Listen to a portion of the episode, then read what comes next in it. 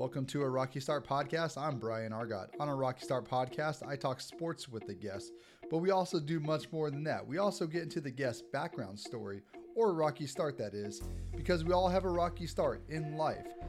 Today's guest is Daniel Zampillo. He works as a sports producer over at Spotify, where he's been working for the past year. He also has worked in the sports industry for over 18 years, starting off at CBS back in the day. He's also worked at Sirius XM Radio and ESPN. We dive into how it is to start off in the sports industry, as well as networking and connecting with other professionals, and what it's like during a COVID environment. He also gives us a deep dive on what it's like to work at such a young company and Spotify, where they're growing their sports media. He also goes into how sports has helped him through some difficult times when he was going through his divorce. But before we get started, here is a message from my very first sponsor. Are you an athlete who has had a hard time finding clothes that fit right?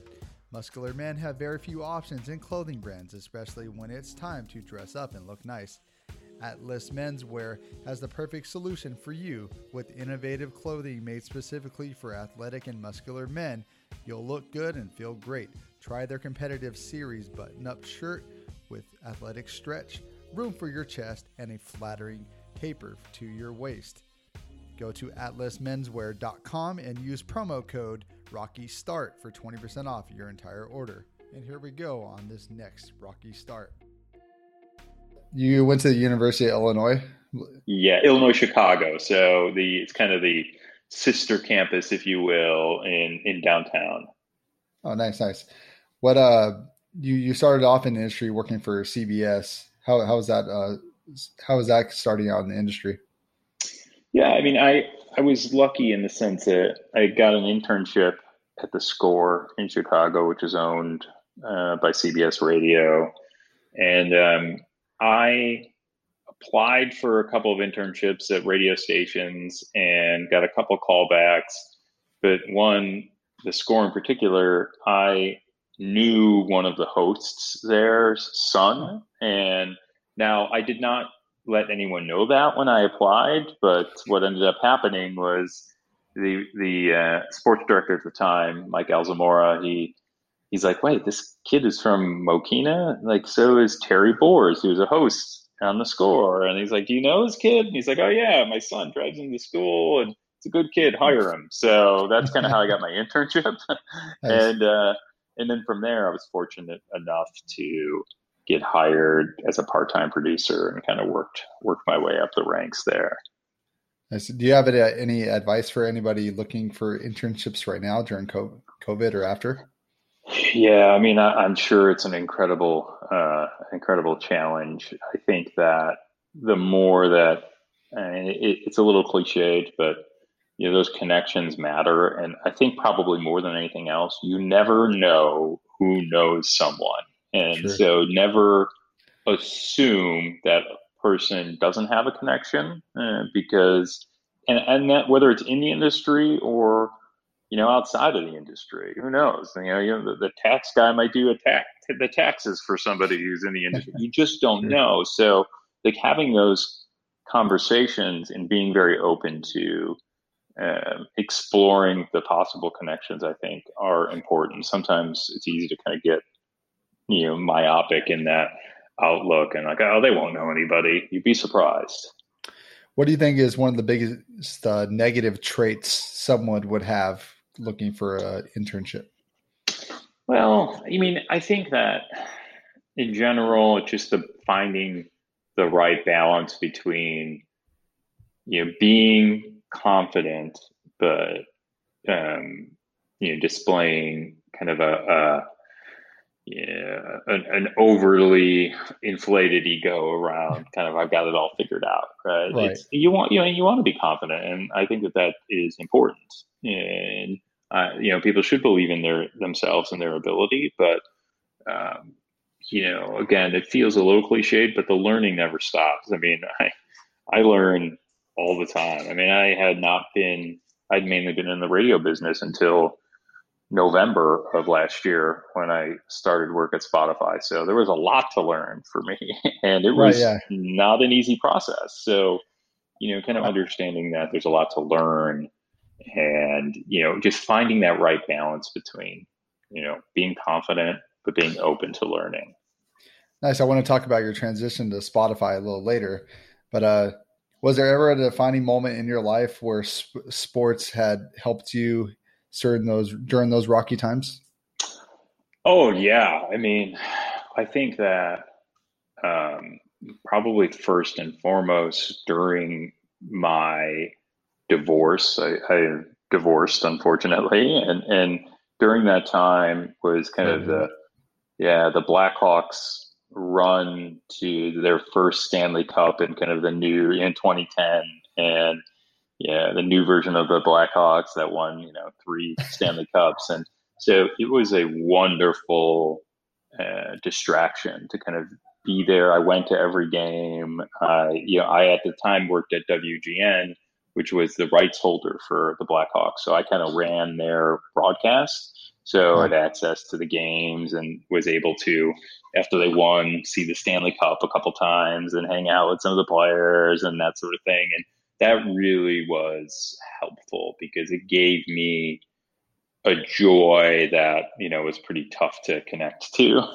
outside with everything that was going on. So that's one that definitely stands out for me, and the ability to share that with family, because I had tickets to every game in the playoffs, and I would bring my nephew or my brother, or, you know, my younger brother, my elder brother, my dad. I brought my best friends. I brought different people to kind of experience this, this run to the Stanley Cup. So that was pretty cool.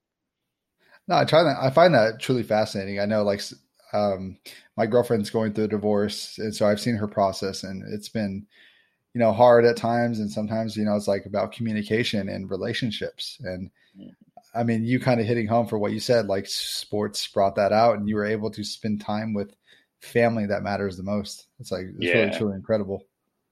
Yeah, it was pretty cool to, you know, and I would lean on them a lot during that time. So I also felt it was a good way to thank them. It's like, hey, we're going to the Stanley Cup Finals. You're going for free. It's going to be awesome. They're like, what? So, it was a good way to thank them for the support and love that they shared and helped me kind of move through that. That's truly an incredible story. When you, after you worked at CBS, you later went to work for ESPN.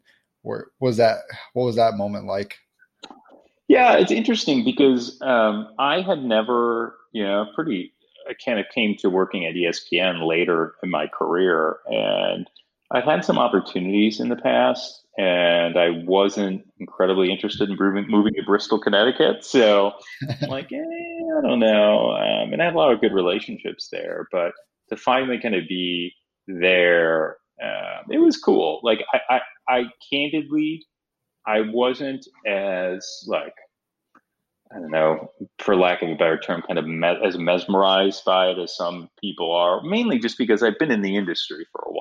So it's not like I'm a 22-year-old kid getting that shot, right? Like, so right. I had a little bit more seasoning and kind of knew the business a little bit more and the good and the bad of it. So that being said, I mean, I was thrilled to get a chance to move. I mean, I moved to LA to run the ESPN owned and operated station. So that was awesome. Like, I was super excited to move to LA. I'd never lived on the West Coast before. It was a totally different kind of world to me that I'd always had interest in. So, to kind of be a part of that and see just how much. So, I lived in New York for 5 years and saw how much that is kind of a hub, but LA is a hub in a different way, but, you just meet so many people and you make so many new connections. I mean, I guess I've been here for 4 years now. I've just met so many interesting people along the way here in LA that it's been great. What has been your favorite part about LA? I mean, the weather. You can't go wrong. I mean, I know everyone says that, Chicago weather. Right, because I guess maybe other people who've lived here, but like I trudged through every Chicago winter, you know, until I was whatever, well into my 20s. And I went to school downtown. I used to take the train, walking, you know, and I wasn't taking a taxi from the train station to school. No matter what the weather was, I was walking. I didn't have any money. So I'm like, I do not miss the cold. I feel like I've done my time. It's all good. You know, I lived in New York. It's, you know, it's not as cold, but cold enough. Some of the most snow I've ever seen is the short time I lived in D.C. It snowed 27 inches in a day and a half. Yeah. And like, I will never forget that. So the fact that every day I can kind of go outside and enjoy yourself for the most part, except for when there's like a wildfire or something near you. So there are some negatives to it, but the weather is definitely, it definitely stands out to me. Yeah, we recently had some wildfires here, and that was a little intense. That's one I had not experienced until I moved here with the whole concept of wildfires. Yeah, I think not great. I think since I've lived here, this has actually been the worst I've seen the wildfires here in LA. Like as far as like air quality and like how many of there have been, it's been pretty remarkable in a sense.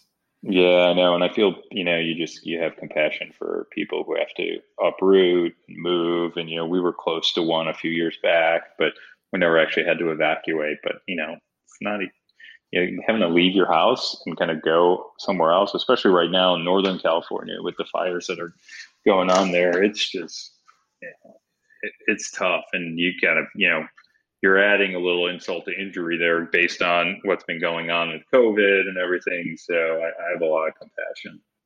Yeah. And speaking of COVID, how do you feel about sports returning now during COVID? Yeah. I mean, I think, listen, it's been nice to have it for sure. You know, I think that it's, you know, I missed it.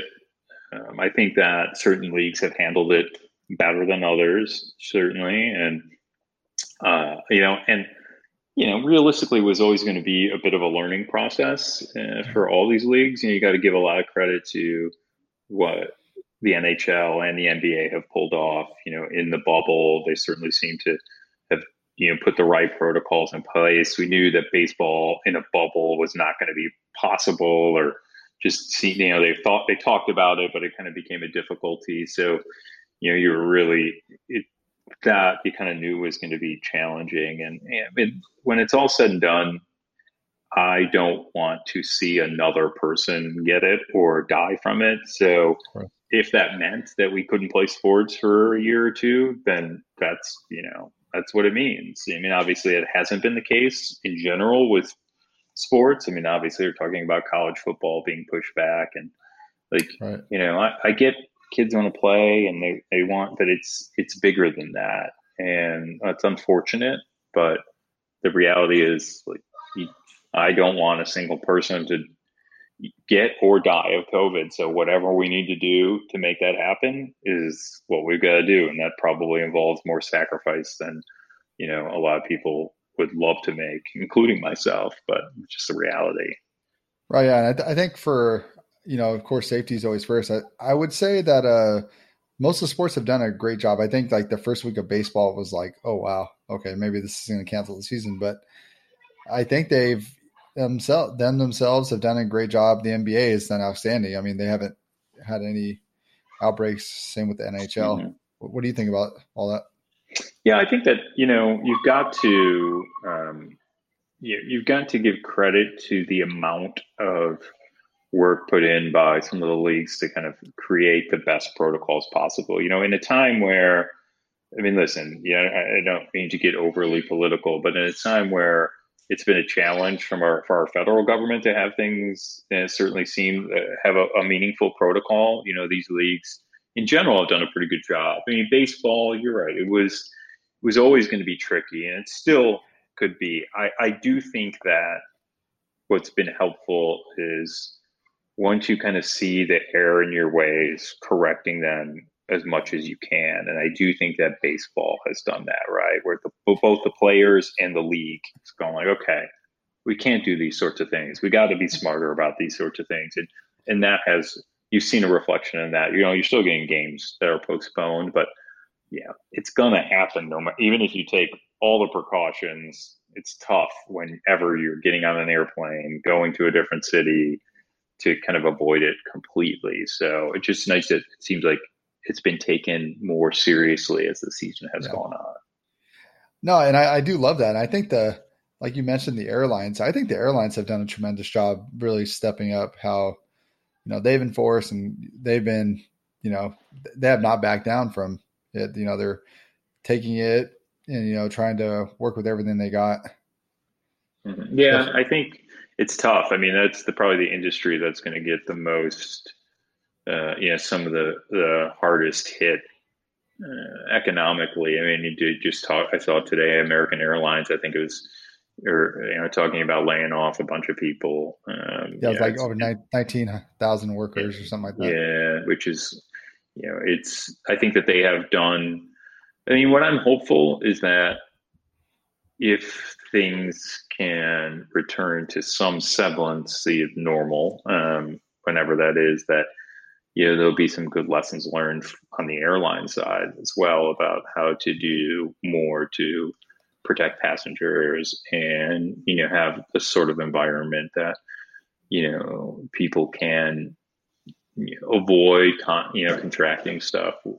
Hopefully there'll be some good lessons learned there, but I wish that those lessons didn't have to come at the expense of people's jobs and their livelihoods. And at some in some instances, their lives. I mean, that's the sad part for sure.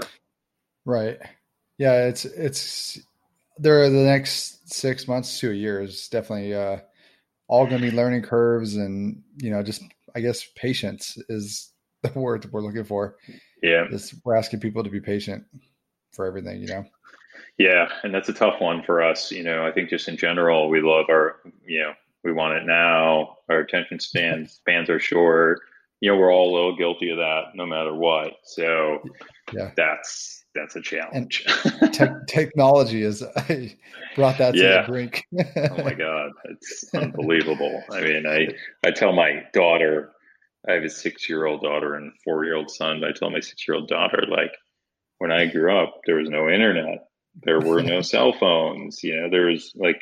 All this stuff that you take, like you can pause the show and then come back to it. Like, I'm 43 years old. Didn't exist. Like if you missed it, you missed it. And you had to get the VCR tape in there to record it as quick as you can. And, I know I really do sound like an old man here, but, I think that the impact of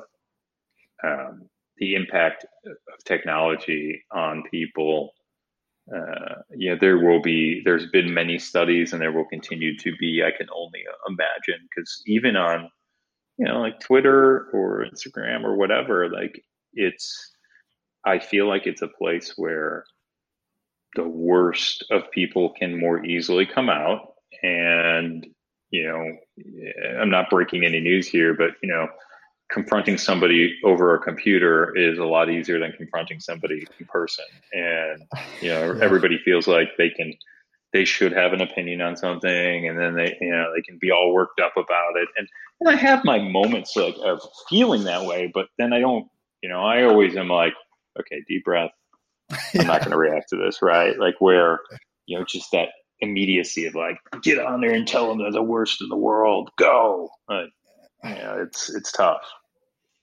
Yeah, no, I agree with you. I mean, our president could take a page out of that book. Yeah, I don't think that's going to change anytime soon as far as his approach. I think that the only thing we'll have to change would be an election. But I don't think he has any intention on changing. No, it's crazy with the amount of, just instantly all that power, the people, just the urge to react to everything, like we mentioned earlier, patience would be it's just a huge virtue. If you just sit back and think like, do I really need all these people responding to me? Or do I really need to put my 2 cents in something that doesn't really matter or change something? Yeah, I mean, you do have to kind of pick your spots. I mean, there's certain things like, when something like the Black Lives Matter movement comes to a head like it has, okay, I think that there's a little bit more of a understanding of speaking out and sharing your truth and learning, you know, especially for me being a white guy, like I got a lot to learn, a ton to learn. And, you know, and I still kind of fail at that at times, but like, yes, there's some moments, but it's like other times just taking stuff. You know, like sports is different, right? Like you react to sports. I mean, I've reacted to sports and overreacted to sports. Of course, that's right. Kind of the nature of sports. You know, they should fire him. He sucks, blah, blah, blah. But, you know, when it's all said and done, it's like, it's sports. You know, that's kind of the nature of it. But when it, you know, when that kind of comes to, you know, like, oh, somebody posted a picture of their kid and they weren't strapped in the exact right way. Let's shame them until they feel as horrible as they possibly can. It's like, really? Like, just stop. Like, it's not, like, you know, the kid isn't dangling from a, you know, balcony, for crying out loud. They're like, yeah, maybe there's a better way to be strapped in, but it's not like, you know. It's not life or death. Yeah, for the most part, it's not. Like, they're acting like it is and, you know, oh, how terrible. Or even if you make a mistake, then help that person. Don't, like, you're a terrible mom. No, it's like, hey, you know, I noticed this. You know, there might be a better way to do it. Here's what I've learned. Like, why can't you have that conversation as opposed to like, go to hell. You're the worst mom ever. Yeah. I feel like everyone has a reaction like that nowadays. If we could find a little bit more compassion and just, you know, just the thought process. If we actually just process a little bit more instead of thinking like we have to react in a negative way, it would be, you know, things would be a lot different. I think, like we mentioned earlier, social media and everything makes us, you know, feel much more empowered, you know, and it, yes, it's meant to be a great thing, but it has a lot of bad mojo to it as well that it brings to us. Yeah. Oh, for sure. I mean, it could be a great thing, and at times it is a great thing, but yeah, there's like, you know, the darker side of it is, you know, it's tough. It's tough to kind of be comfortable, I think, with it overall.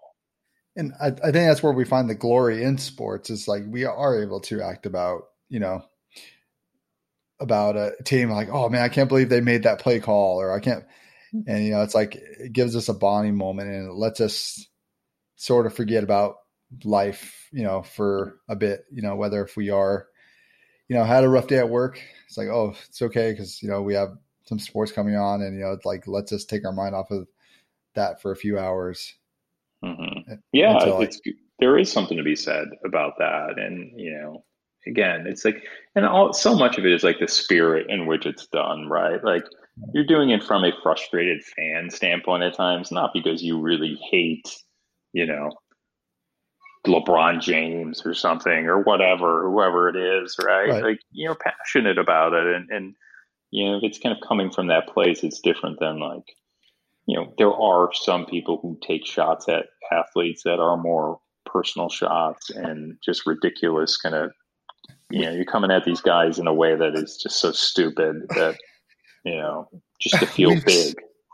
We've seen some ridiculous shots at like guys like, I forgot the field goal kicker for the Bears that missed. Yeah, Cody Parkey. Yeah, Cody Parkey. Yeah, against the Eagles. And, you know, that was a clear example. It's like he missed the field goal and yeah, you know, tough teams. It happens every sport, every year, all the time. And, you know, it's the guy is going to go home and live with his family. Yeah. I mean, listen, you could be frustrated by that and poke fun at it. And like, you know, that's kind of part of the nature of being a professional athlete, but like, is the guy a bad human who deserves death threats and like threats against his family and stuff? No, of course not. Like if you're like, you know, Cody Parkey sucks. They should have cut him, you know, 6 weeks before when he was bad. Okay. So, you know, yeah, they probably should have. But, like, you know, your mom's terrible. Your kids are terrible. You should leave town and, you know, die or whatever. It's like, okay, I think we need to tone it down about 3,000 notches there. Yeah. It's like for all someone knows, they just met his mom at the grocery store and she had a conversation with him. It's like, you know, just – people don't think about that kind of stuff. They just, they love to get the biggest reaction that they can out of people. And that's kind of Well, and it's the nature of the way things are set up, right? I mean, you know, you want that reaction, you want those likes, you want those. And I get it. I'm guilty of it at times too. Like I try to be more discerning about what I post on social media, but I get it. Like, of course it feels great to have people like your stuff and respond to it, ideally in a positive way. But I think that it's the psychology around how that dominates thinking kind of on a day by day and minute by minute basis, I think is part of a big problem because, you know, it's stressful to exist that way. Yeah. And I think athletes have experienced that as well when they get signed and they, you know, they go from maybe the small town school to, you know, and straight into the NFL, and they might be a star athlete or, you know, same with basketball or baseball, but like, you know, their head is a lot bigger than what they are, than what they could put out there on the field or on the court. And, you know, then that could just be like a crash landing, or they can embrace it, you know? Yeah. Because 100%, like 100%. Yeah. We seen all that. Now, after working for ESPN for some time, you went over, like we mentioned, the Spotify earlier last November, and you know, Spotify is doing some really interesting stuff. I own their stock. So I've loved the way the markets react to them. And I think they're doing great things. Well. Certainly been doing well. That's for sure. Yeah. I bought it like right when COVID had crashed us. I've been definitely watching how they've transitioned. Cause I love it. I love that they're getting into podcasting. It's interesting to see where it goes. Cause you know, podcasting is a free platform. Anyone can make a podcast, but now it's going to be interesting to see what Spotify is doing. And they're going from music to sports now. Do you have any reactions for us or any insights? Yeah. I think that, you know, they bought The Ringer, which has kind of become that de facto sports department. And I think that it makes a lot of sense to kind of develop, you know, I think that part of me being hired on was kind of help start to develop that sports content, but then they bought The Ringer, which kind of then exists, like all that sports content existed, or a lot of it. But, so like for me, I've transitioned a little bit more into stuff that is not as Ringer focused, like gaming and esports being a good example of that. So it's been kind of fun to do some things that I have not normally done and kind of cover some areas that I have not normally covered, you know, in that process. But, you know, we know how passionate people are about sports. And so it makes sense to be in that space in a more meaningful way. You know, and I know Spotify, they want to be in the audio business in a meaningful way, in the podcasting business in a meaningful way across every, you know, category. And I think that sports was one that they were looking to try and build out, but they kind of got that instant credibility when they brought The Ringer on board. Yeah. I remember I was listening to the Bill Simmons podcast when he announced that they were going to The Ringer. I was like, that was when instantly I went to go buy their stock. I was like, okay, they're doing some great things. Cause they had bought Anchor, I think it was about a year and a half or 2 years before. I'd watched that. I had been using Anchor for about four years on and off, but then I saw what they did to the platform and I thought they did a tremendous job with it. Yeah. I mean, and they bought, you know, Gimlet, Podcast, you know, they've definitely made their inroads with different companies that I think have a lot to bring to the table. So, and then obviously developing originals the way that they are too. You know, it's cool. I mean, it's a cool place to be right now. There's a lot of creative juices flowing and a lot of ideas around how to make, make Spotify that one-stop shop for all things audio. So it's really cool to be a part of. Yeah. It is phenomenal what they're creating. And definitely with the transaction of the buying The Ringer, where do you kind of see that going in the future?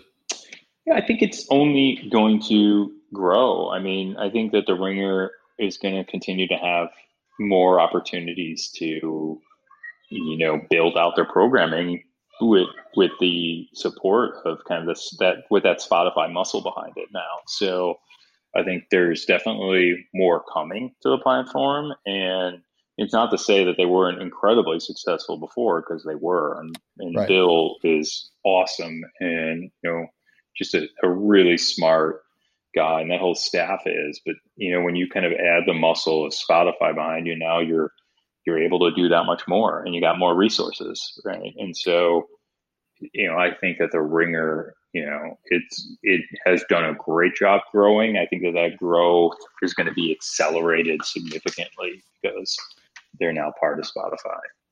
Yeah, they have a terrific platform. I've Bill Simmons has been someone who I've admired from afar. You know, great in podcasting, and then kind of watching them go to that. It's like, and the founder of Spotify, I forget his name. Daniel Ek.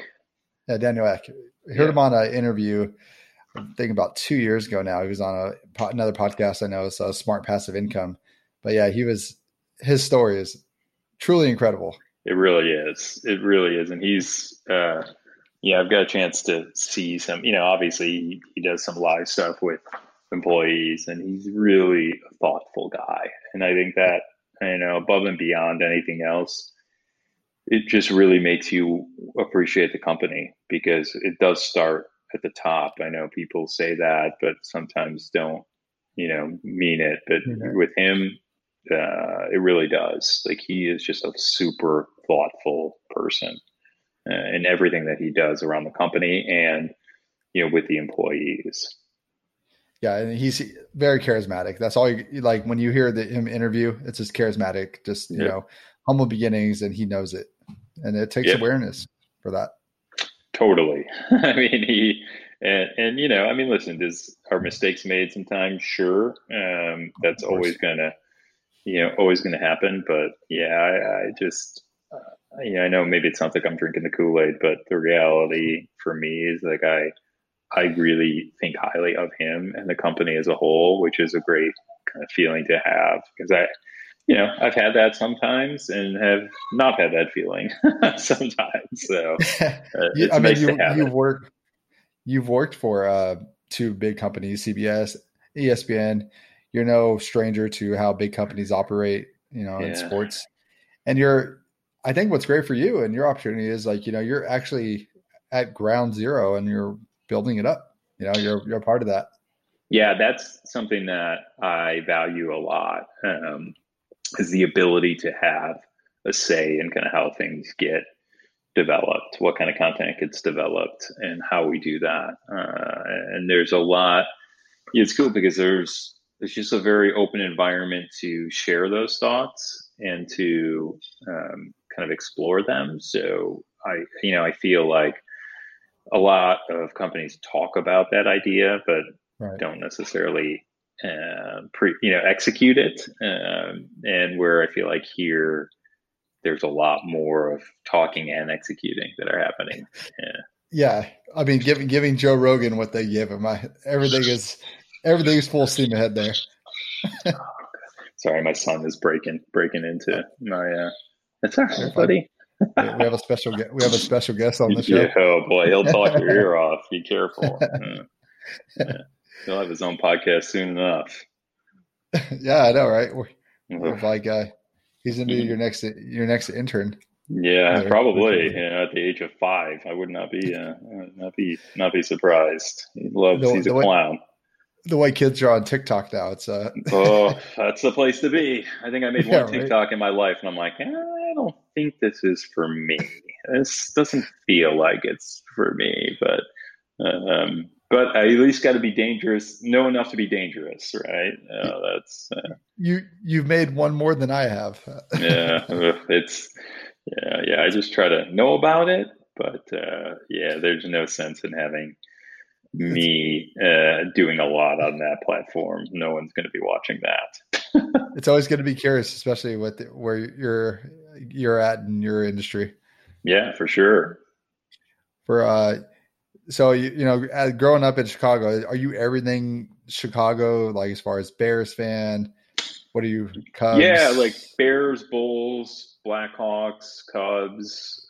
You know, I grew up during the Jordan era, so of course it's been a tough road since then. But yeah, kind of all things Chicago sports. I've got a special place in my heart for the Detroit Tigers. You know, I worked in Detroit for a while and ran the Tigers radio network, and there's a lot of good people there. So I definitely have a special place in my heart for the Tigers, but I'm all in on Chicago.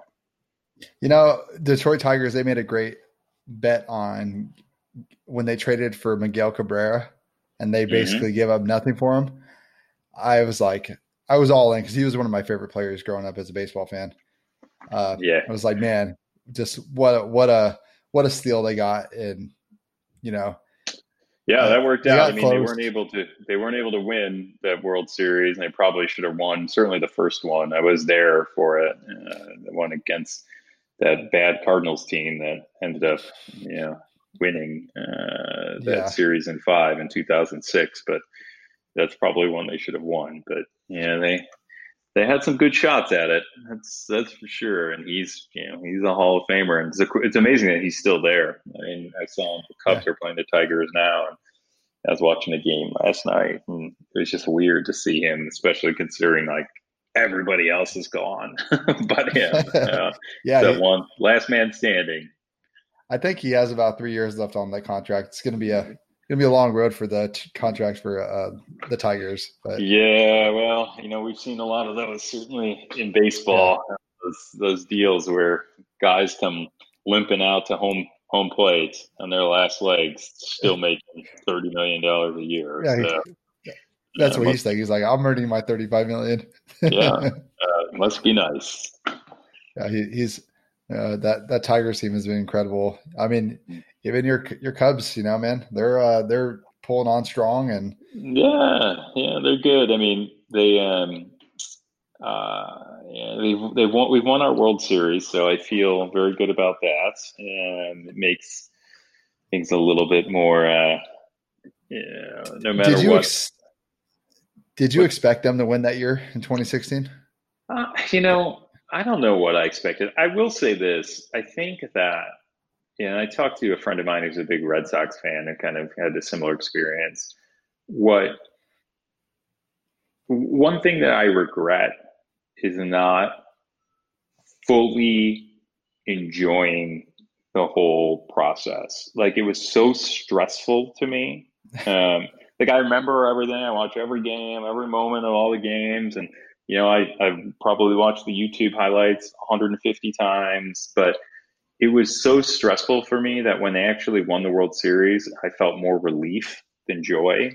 I was just like, oh, thank God. Like, we won. Like, I couldn't deal with like another year of disappointment, especially with all the stuff that happened in Game 7. And so I look forward to the potential opportunity someday to go through it again, because I think I would do it differently and try to enjoy it a little bit more than I did the first time, because I was just like so worked up about the whole thing. But you never expect them to win, to be honest with you.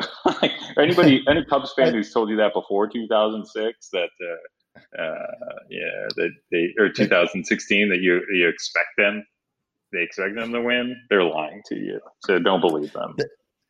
I mean, going into that year, I mean, you know, just the talent on the team. I mean, Kris Bryant, there was, you know, Scott Boras is like, oh, he deserves to play. And he did deserve to play. I mean, he was the most talented players in baseball at the time. And, you know, man, it was just it was fun watching that team. It just seemed like everybody they were calling up, man, was just, you know. Yeah, it all worked out. By the way, Cabrera has 5 years left on that, or 4 years left on that deal. I think it's 4. Yeah, I think it's 4 years left.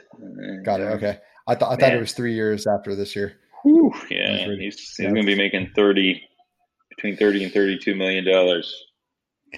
I was 2024.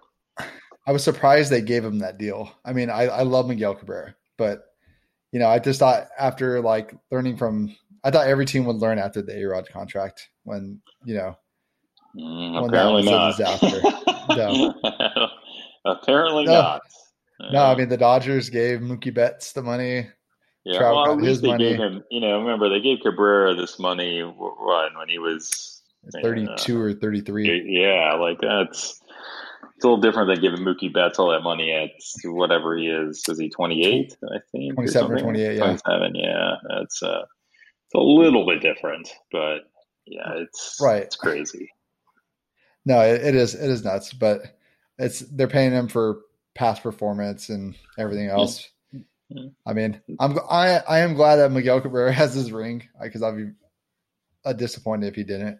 Yeah, I know he got his. I think it was his second year in the league when the Marlins won that. Yeah, ring. It seems like a million years ago, but yeah, they've had their share of bad seasons. Oh, that's for sure. Yeah. It's all intrigue. But yeah. Is there anything else that you would like to say that you haven't already said?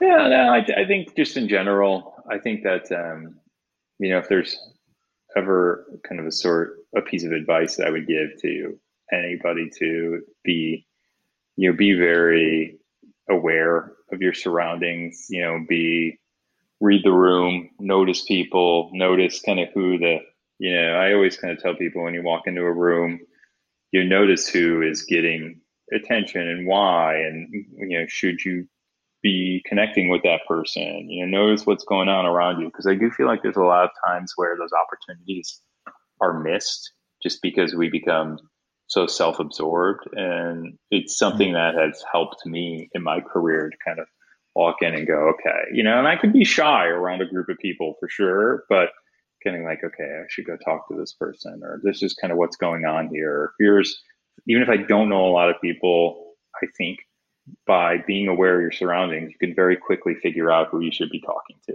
right? And like just being aware of that is important, because sometimes and I'm guilty of it too, we think we're the most important thing in the world, right? And yeah, so that's kind of a big, I think, piece of advice that I would give, especially in this industry where those connections are, they're what matter, and trying to, have a lot, talent does matter, and there's a lot of things that matter, obviously, but having those connections go a long way to making that journey to wherever you want to get to a lot easier.